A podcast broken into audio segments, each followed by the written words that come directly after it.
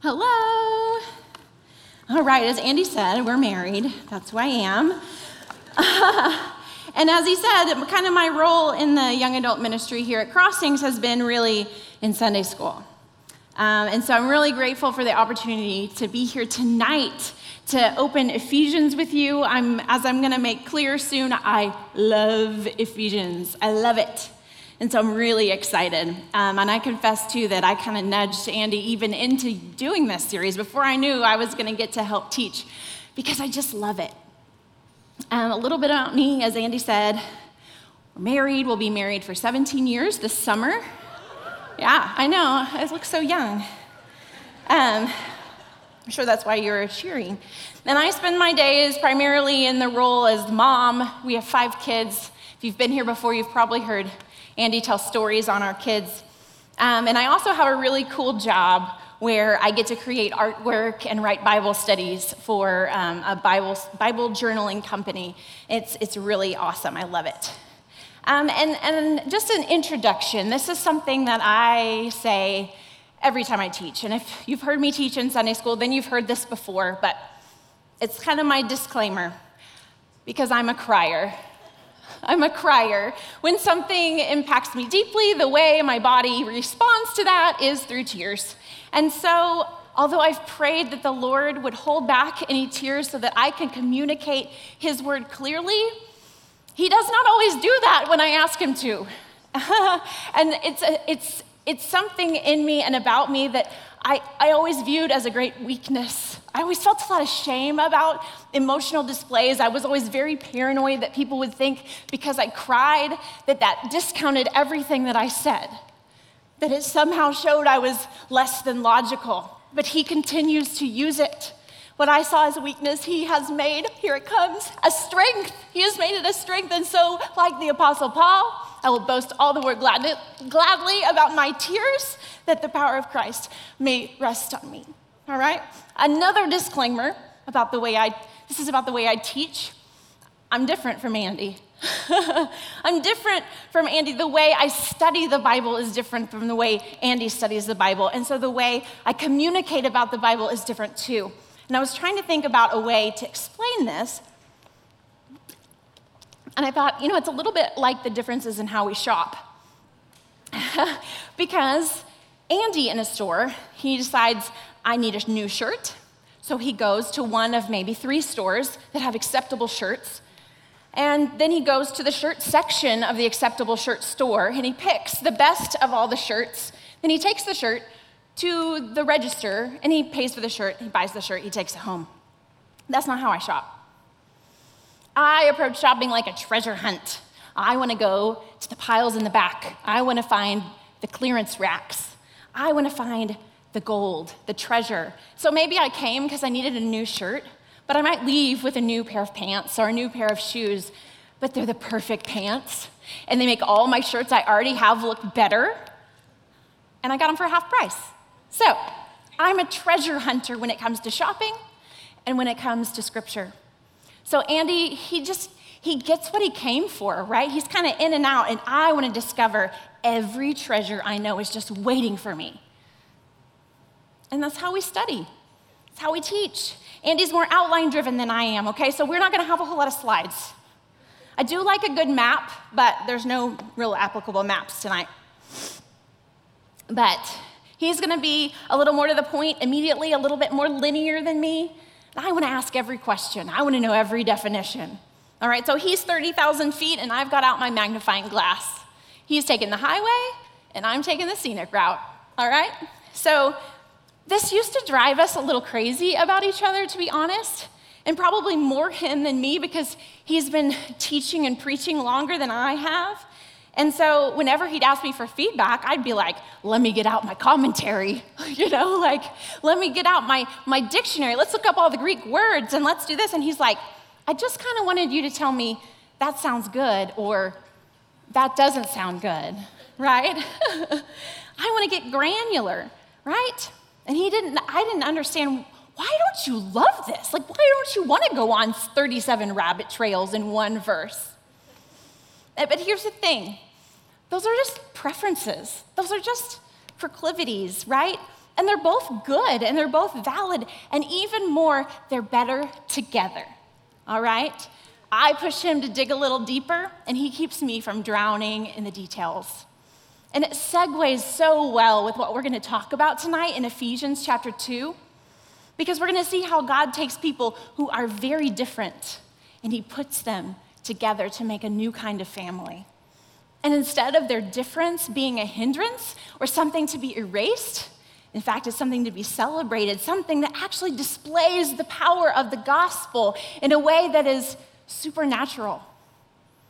Ephesians shows us, and Paul teaches us, that God's plan from the very beginning for humanity was unity to bring us to Him, to make us one with Him, and to make us one with one another. Like I said, I love Ephesians. I fell in love with Ephesians about four years ago. I don't know if something like this has ever happened to you, where everywhere you turn, you get the same message, and you're like, okay, God, I'm paying attention, right? So I go, my mom was leading a retreat in her church in Ardmore. And so I went to that, and it was on Ephesians. And then I signed up for a Bible study here at Crossings, completely unrelated. It was a study on the book of Ephesians. And the, so in Sunday school, when we were trying to decide what to do, I was like, Andy, I think it needs to be Ephesians. And so I taught through that four years ago, and it made such an impact on my life and my faith. Studying the book of Ephesians has deepened my understanding of the gospel. It reshaped my concept of identity in Christ, of who I am because of who He is and what He did. And it expanded my imagination concerning what it means to belong to God's family. Ephesians is unique because it's so universal. It's different than a lot of Paul's other letters where he has personal remarks or he's really speaking into an issue that's happening at this church at this moment with these people. And so we as scholars, we kind of have to kind of have to do some digging and figure out who is he talking to? What's the context here? What's going on? But Ephesians is, is really much more universal. You don't have anything where Paul's like, hey, would you have him, that guy bring me my cloak? And, you know, like asking for these personal concerns. There's none of that. It's very modern because it is so universal. And, and um, it's beautifully structured and composed. And as one scholar put it, it's like truth that sings. Ephesians is like doctrine set to music. And Andy titled this series Sit, Walk, Stand because of the structural pro, uh, progression of this letter. All right, so the first three chapters, so we're right smack in the middle of this. And the first three chapters are the sit section. All right, so the whole first half of the letter, Paul basically says, take a seat, listen up. Beginning in chapter one, he paints this cosmic portrait of who we are in Christ chosen, loved, redeemed, forgiven, blessed with every spiritual blessing in the heavenly places, right? There it comes. I get so excited. In a spiritual sense, he says, We have died with Christ. We have been raised to new life, and now we are seated with him in heavenly places. In the whole first three chapters of Ephesians, there's only one imperative verb. And I'm a big old nerd, so that's grammar. Basically, that means there's only one that verb where he's saying, you need to do this. There's only one command, right? And we're going to see it in our section tonight. But it's a little maddening, right? We kind of want him to tell us what to do. We want to find a to do list. We want to get up and go. We want to, we want to walk and we want to stand and we want to do the thing. We want to earn our keep and check the boxes. But Paul says, no, not yet. Sit down. He won't give it to us until he reminds us that we are seated in this glorious truth Jesus has said, It is finished. The to do list of earning salvation, the to do list is to done. It is done. And that's the first half of Ephesians. Is that's the doctrine set to music. To use a really churchy word, this first half is orthodoxy. All right? So ortho, it just means uh, right or correct. So you think about like an orthopedic surgeon wants to make sure your bones are set properly, right? They're all straight as they should be. And so orthodoxy just means correct teaching or correct doctrine. And then the second half of the letter, chapters four through six, are orthopraxy. This is the walk and the stand section.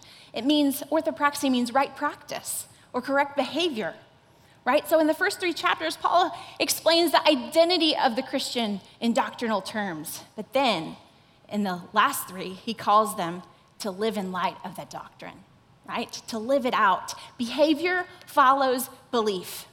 We are not saved by good works, but for them. Andy covered that last week. We do not walk in obedience to earn his favor, but we walk in obedience from his favor, empowered by it, in fact. So last week, Andy taught on the first half of Ephesians 2. And in this section, Paul essentially says, This is who you are without Christ. Dead. He talked about zombies, I think. I had it on in the house. I was home with my kids, and, I, and he was talking about zombies, basically driven and ruled by our own destructive desires under the reign of spiritual forces that work in opposition to God and opposition to us and our own flourishing. That's who we are without Christ. And then it says, This is who you are because of what Christ has done saved by grace, made alive, raised to new life, restored to the purpose God made you for. And right in the middle of those two things, who you are without Christ and who you are because of what Christ has done, is a great big but. You can laugh, it's supposed to be funny. Great big but. Right in the middle, it says, But because of his great love for us, God, who is rich in mercy, made us alive with Christ, even when we were dead. It's by grace you've been saved. And it says that God raised us up with Christ and seated us in heavenly places. So we're going into the second section of Ephesians 2. If you have your Bibles or you want to open your phone, I'll be in the NIV. So if you want to choose that on your app or whatever, um, we'll be in Ephesians 2, starting verse 11, going through the end of the chapter, verse 22. But Paul repeats the same exact pattern. He does exactly what he did in the first half of the chapter. All right, so to summarize it, he says, This is who you are without Christ. But this time he says, You're separated excluded, far away from God and the family of God, far away, in fact, from any hope of salvation. And then it says, and this is who you are because of what Christ has done. You are brought near. You are at peace with God and people. You are unified, built up, members of a family and a nation. And in the middle, there's a great big but. Same structure. This symmetry should signal something to us that there's two distinct purposes of the gospel. We can't miss either one. And I think that our, our inclination is to raise one up above the other. But Paul has, he has structured them the same. He has given them equal, perform, equal sort of billing. Like they're, they're both structured exactly the same. And so to miss one of these purposes is to underestimate the power of the cross and to embrace an incomplete gospel. The first section describes how the gospel of Christ transforms us on a personal level, but the second focuses on a corporate, familial transformation, an identity shift, not only in who I am because of Christ, but who we are now because of Christ. This is one of the central themes of Ephesians and the entire New Testament the unity of the family of God. In John Stott's commentary on Ephesians, he writes, Nobody can emerge from a careful reading of Paul's letter to the Ephesians with a privatized gospel. With a privatized gospel, for Ephesians is the gospel of the church. Tony Evans expands on that um, Dr. Evans writes in his commentary central to the message of the Ephesians is the recreation of the human family according to God's original kingdom intention for humanity. For those who trust in Jesus, no more hindrance remains to reuniting humanity as the people of God to serve together in unity. We cannot privatize the gospel. If you have made the gospel just about your own life, then you're missing out on the power of the cross of Jesus. You are literally starving it of its power and what God intended when Christ came to not only save us, make us alive again, but to bring us near, both to Himself and to one another, in a startling new kind of community. All right, so full disclosure, this passage is really dense, it's really rich, it's very churchy and biblically in some of the words that it uses. And so, because some of these concepts may not be overly familiar, I think one of the reasons maybe this part of Ephesians 2 might be de emphasized is because we just don't understand what it's saying because it's got some weird stuff in it. So, before we start reading our passage, I just want to define some terms. First of all, Gentiles, all right? Gentile believers are addressed directly in this passage. Gentile is, you know, it's kind of a shorthand used for non Jew, right? That's kind of how we think of it. When we see it, it just means anyone who's not a Jew. Um, but that's not what the original language actually means. The Greek isn't like a negative, of, it's, not, it's not Greek for not a Jew. It's actually ethnos. Ethnos. E T H N O S. And it means what you think it means it means ethnic groups. Ethnos, peoples, nations, right? So it was used, Gentiles was used as a shorthand because really all Gentiles means is nations. But it sort of morphed basically to mean non Jew. So it's the same exact word that we would see like when Jesus gives the Great Commission. He says, Go therefore and make disciples of all ethnos, all nations, all peoples, all Gentiles. That would have been scandalous to Jews at this time. Make disciples of the Gentiles? Right? Because this is a huge this is a huge division at this time, this division between Jew and Gentile. And part of that was another word we'll find in this passage, circumcision. Yes, we're going there. Circumcision. When Paul mentions circumcision, he's not just talking about kind of an awkward conversation about a surgery that babies get. He's highlighting this cultural and religious distinction of the Jewish people, something that set them apart, but it's also a mark of a covenant between God and the descendants of Abraham. All right, so this is a distinctive of who they are. This is an identifying mark. It's an outward sign of an inward reality, or at least it's supposed to be, of those who belong to God, of those people of God whose heart is tender and open toward Him. All through the Old Testament and the New, you'll see God desiring a people who have a circumcised heart.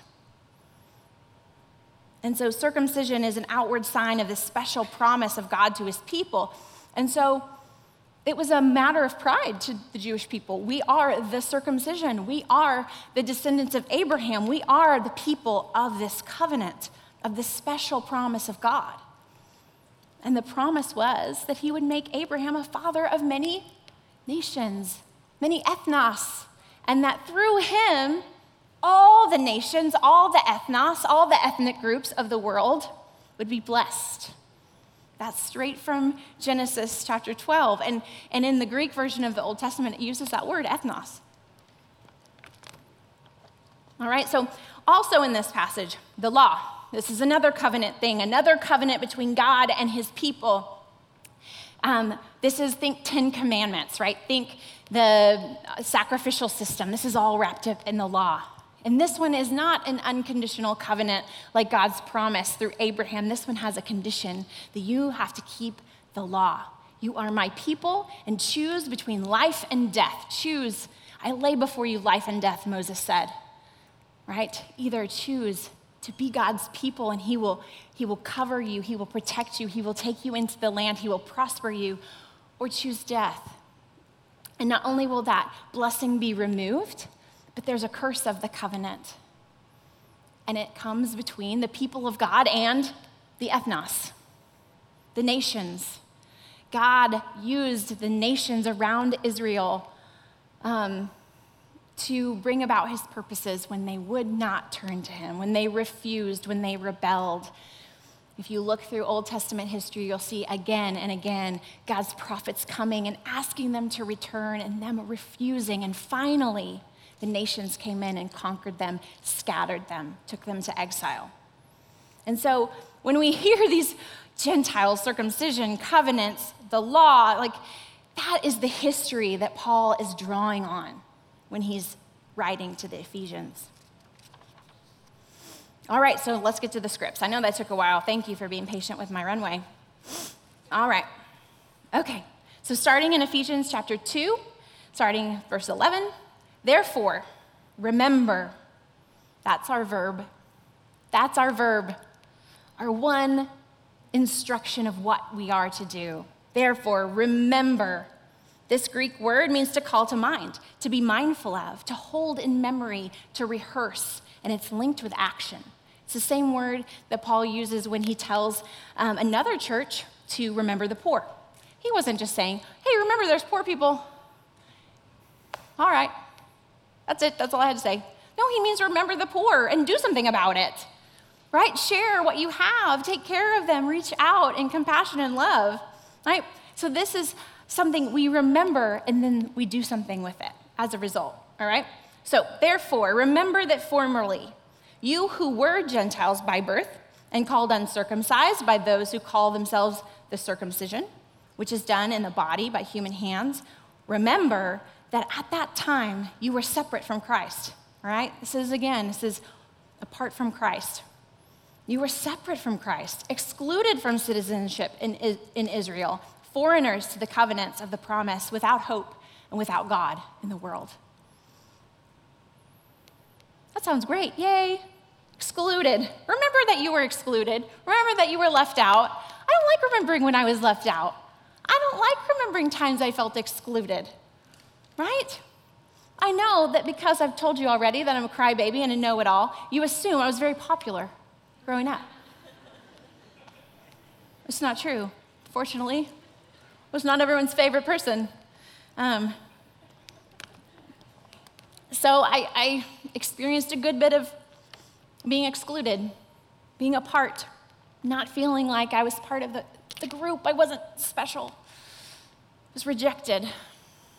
And it hurt, right? And I always thought, okay, well, when I get out of elementary school, things will be better. Like middle school is ever better than anything. So then I get to high school, right? And I kind of expand what I do. So, so I'm, I'm in the swim team. Never quite feel like I fit there. I'm not a great athlete. I just, you know, did the swim team, did that for a while. I did um, musical theater. The good thing about living in a small town is you don't have a whole lot of you don't have to have a whole lot of talent to do a lot of different things. So did musical theater for a while. You know, wasn't the most talented there, wasn't the most special. There, always quite feel like I was enough of a thespian. Um, I was on the academic bowl team. Another cool point for me you know, and then I was a church girl too. And so that kind of made me feel, I was just felt different, right? People would stop talking about whatever gossip it was when I came around because well, there's goody two shoes Taylor over there. I just always felt different and apart, like I wasn't included. I wasn't the favorite of anybody. So I thought, well, college will be better. I'll join a sorority. Everyone will like me. And so I joined a sorority, but I was also an art major, so those two things go together really well, right? So it was a little too artsy for the sorority girls and way too sorority girl for the artsy people. Just never felt like I fit. So I don't like to remember the times that I felt left out, the times that I was excluded, the times that I wasn't part of the inner circle. So why does Paul tell us to remember that? It's because of the big old butt. That's why, right? He says, remember, you weren't excluded. I was talking about all the promises and the covenant and everything. Well, the Gentiles, the nations, they weren't part of that. They were not in, they were not of the circumcision. They were eh, uncircumcised. They weren't part of that. They were left out, they were excluded. And if the truth is, if Jesus was just a Jewish Messiah, then they weren't without hope because they weren't Jewish. If God was just the God of Abraham, out of luck. You're not a descendant of Abraham. Right? They were completely apart. They were shut out. They were a non participant in the covenants. The promises of God's special care and the provision that came to the covenants didn't belong to the Gentiles. Because they weren't. But here in Ephesians, we glimpse the heart of God, and that is to draw all people unto himself. That no one would be excluded from the family of God. No one would be excluded from his promises. That by his grace through faith, we could all participate and be full members of his family, right? And the part of the reason Paul is coming up against this is because there were Jews and they were Christian Jews, and they said, Well, fine, yes, you can become, you can believe in Jesus as your Messiah. He's the Jewish Messiah, so you need to be Jewish. So I'm sorry that you're 40, but you need to go have a circumcision. And you need to keep the Sabbath, and you need to stop eating bacon, and you need to do this, and you need to do that, and you need to do the other. And so they would exclude, even when they said, Yes, okay, you can be part of it, but you're always going to kind of be second tier. Because we remember that you didn't always have that circumcision.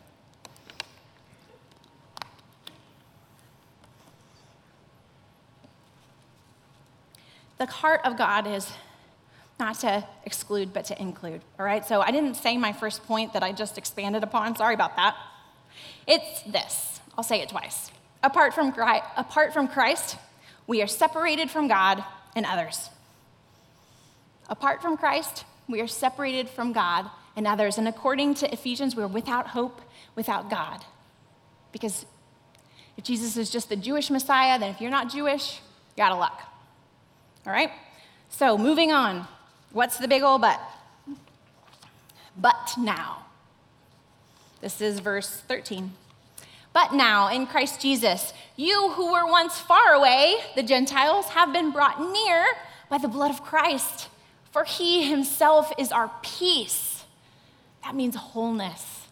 That doesn't just mean lack of conflict, that means the presence of healing and all things being made right. He himself is our peace, who has made the two groups one and has destroyed the barrier, the dividing wall of hostility, by setting aside the, in his flesh the law with its commands and regulations.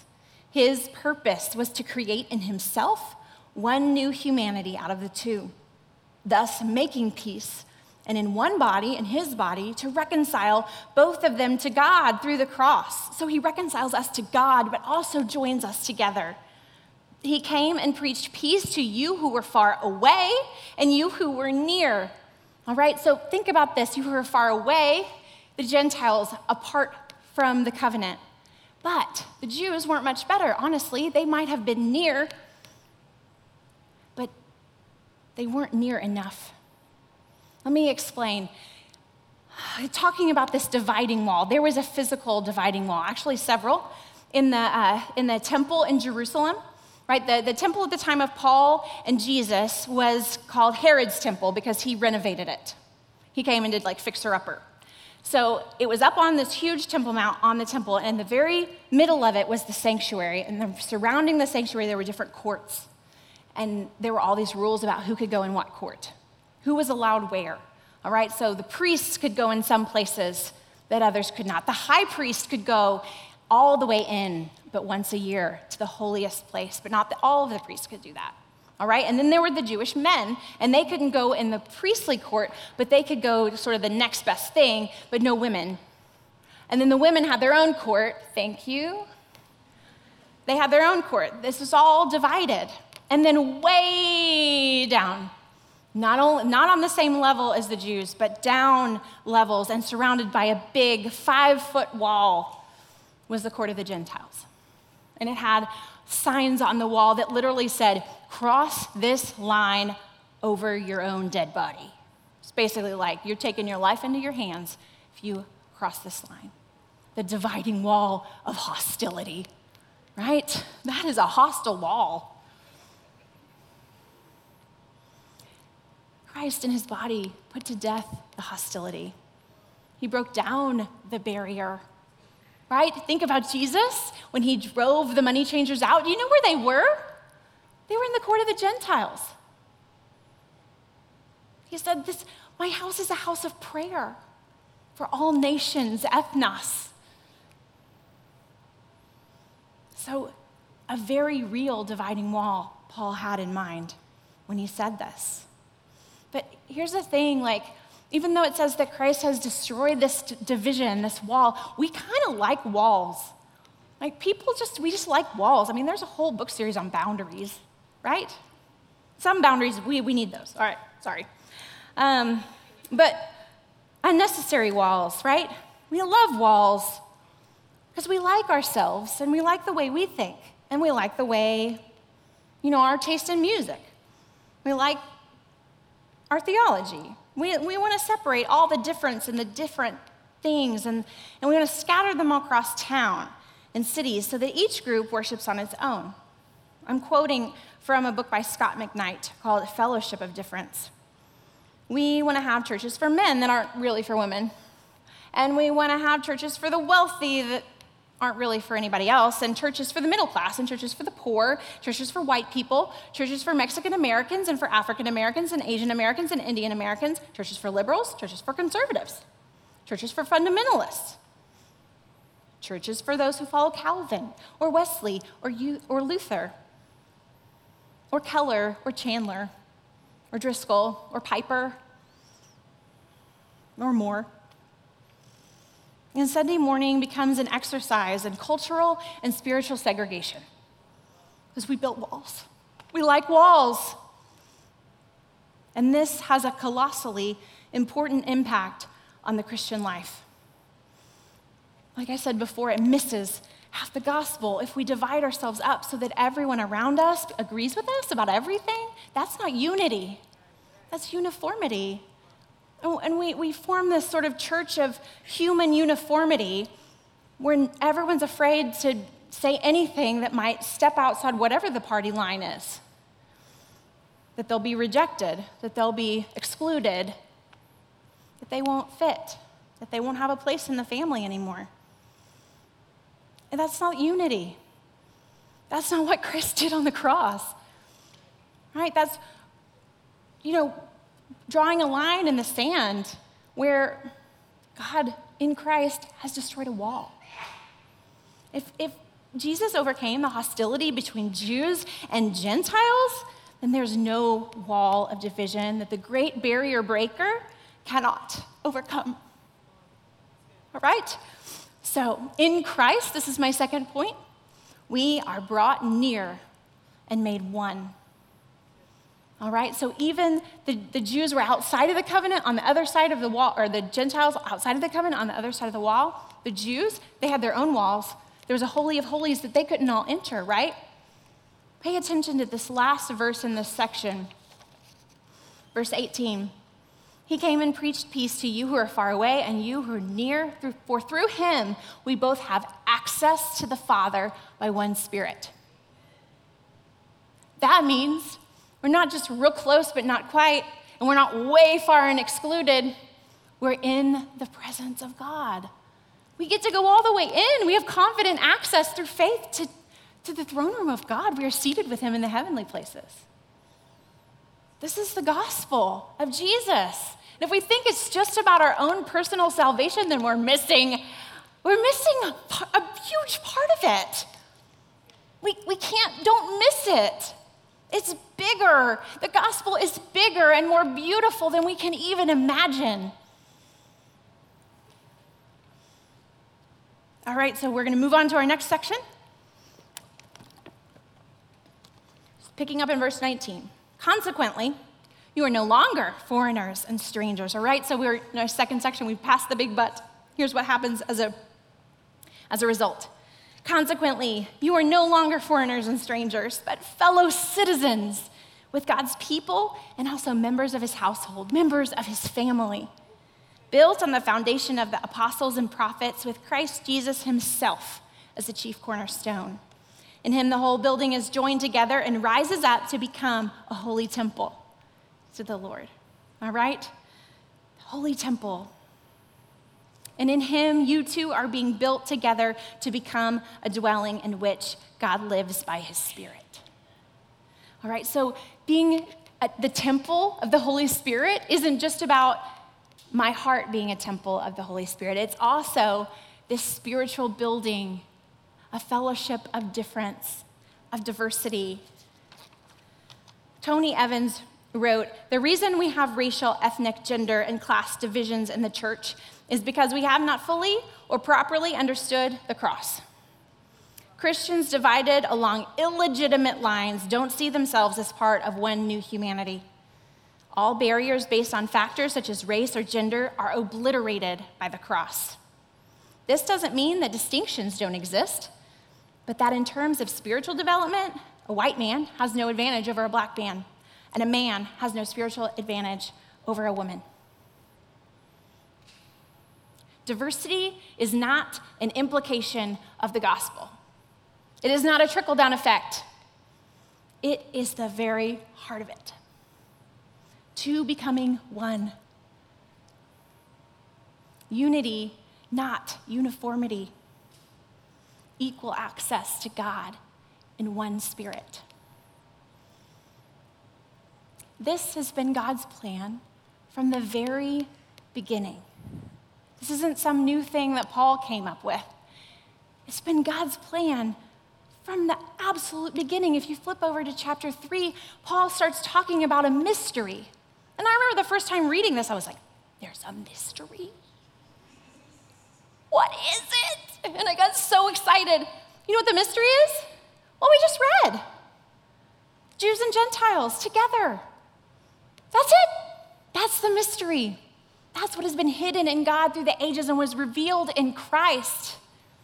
That we will become one that Jesus is not just the Jewish Messiah, he is the King of the nations. That is his title in Revelation. He's called the Lamb of God and the King of the nations. There are prophecies about him where it says he will be a light to the Gentiles. That has been God's plan from the beginning. You see it in that covenant between God and Abraham that we were that the Jews were to be a, they were to be a blessing to the Gentiles. That the, Abraham would become a father of many nations. And if you want to read Romans 4 and 5, you'll see that we're children of Abraham too, by faith. Diversity is not an implication of the gospel, it's the very heart of the gospel. My third, or mm, my third point is that through Christ, the plan for God's family is made known. The plan for God's family is made known. The mystery. Everybody's included, everyone's invited. Everybody. And if you are resistant to that, then you may not like heaven. Spoiler alert.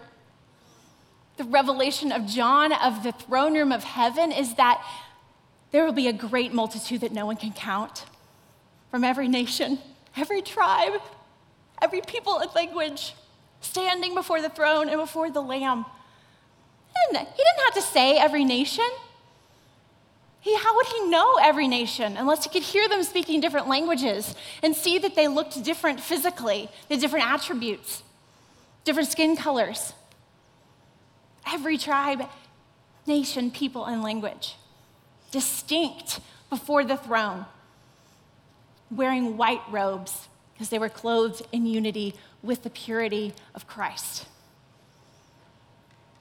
He is the King of the nations, Jesus. So what? So what? So, what do we do with this expanded view of the gospel? That it's not only about being made alive, those who are dead, and that miraculous salvation that is so personal and so vital. Don't hear me diminish the power of a personal relationship with Jesus. Do not hear me diminish that. I told you about how left out I felt as a child. Do you know who my best friend was? Sorry, it was Jesus. I, the first time I remember praying personal prayers was when I was alone on the playground in elementary school. I mean, good gracious. He was there with me. So do not hear me say that a personal relationship with Jesus is somehow diminished by this corporate family of God that is part of the gospel. They are both absolutely vital, absolutely precious and important, absolutely central. So what? We need to remember. That's the work of the sitting portion of Ephesians. Remember. Number one, remember who you were. Remember the times you felt excluded, the times you felt different, the times you felt not good enough, the times someone drew a line and you were on the wrong side of it. Remember. So that that big old butt means something to you. To the praise and glory of Jesus. So remember who you were. Number two, remember who we are as the family of God. Have you experienced it? Have you experienced inclusion in Christ? And if you haven't, if you experienced dividing walls in a place where there's not supposed to be because Christ and his body destroyed the wall of hostility, then you have to ask yourself is this really his house? There's no walls in his house. Peter wrote this. Peter was a Jew. He wrote this to Gentiles. But you are a chosen people, a royal priesthood, a holy nation, a people for God's own possession, so that you may proclaim the excellencies of Him who has called you out of darkness to the marvelous light. For you were once not a people, but now you are the people of God. You had not received mercy, but now you have received mercy. So remember who you were and remember who you are now. You are a people, you are included. And walking that out is not easy, and we'll get into it in the walk section in Ephesians 4 and 5. And the third, so what? You need to remember who they may become. And what I mean by that is who is your they? Who is the they that you have drawn a line to keep out, to exclude? Who are we to divide what Christ has brought together? We were once dead and now we're alive. We were once far off and now we've been brought near. It is by grace through faith that you were saved, not by any merit of your own. So, who are you to say someone else is not good enough for the family of God? Who are you to say that? Are you building walls that Christ himself has destroyed in his body? In his letter to the church at Corinth, Corinth was a really whacked out place, by the way. All kinds of crazy stuff happening, all kinds of darkness, occult practices, all kinds of crazy sexual immorality. So, in his letter to Corinth, the Apostle Paul lists off all these sins, all these things that sort of um, demonstrate a life that has not been surrendered to Christ. And then he says this he lists them all, all the bad ones. I'm sure there's somebody on that list that I would say, not them, right? You might say, not them. But here's what he says such were some of you. The worst sins you can imagine. Such were some of you, but you were washed, you were sanctified, you were justified in the name of the Lord Jesus Christ and by the Spirit of our God. Remember who you were, and then remember who they may become. Jesus said to love one another as he's loved us, undeservedly, unreservedly, right? Paul says, forgive one another as Christ has forgiven you. Bear with one another. And later in Ephesians, it's going to talk about this. Be completely humble and gentle, bearing with one another, keeping, making every effort to preserve the bond of peace, the unity. And he also says this accept one another then as Christ accepted you in order to bring glory to God. God's purpose always has been, and always will be, to draw all people to himself. And who are we to draw a line where Christ has broken down a wall. Lord Jesus, great barrier breaker, I thank you for the beauty of the gospel. I thank you for the love that Paul prays that, he, that we would even need supernatural strength to even comprehend. Open the eyes of our hearts to see where we may have drawn a line or where we have maybe excluded someone. Or draw us near to yourself. Maybe we've excluded ourselves, said, I'm not good enough. It's not about us being good enough, Jesus. You are enough. You are good and holy, and you love us with a lavish love. May we sit in that now. In your holy name, I pray.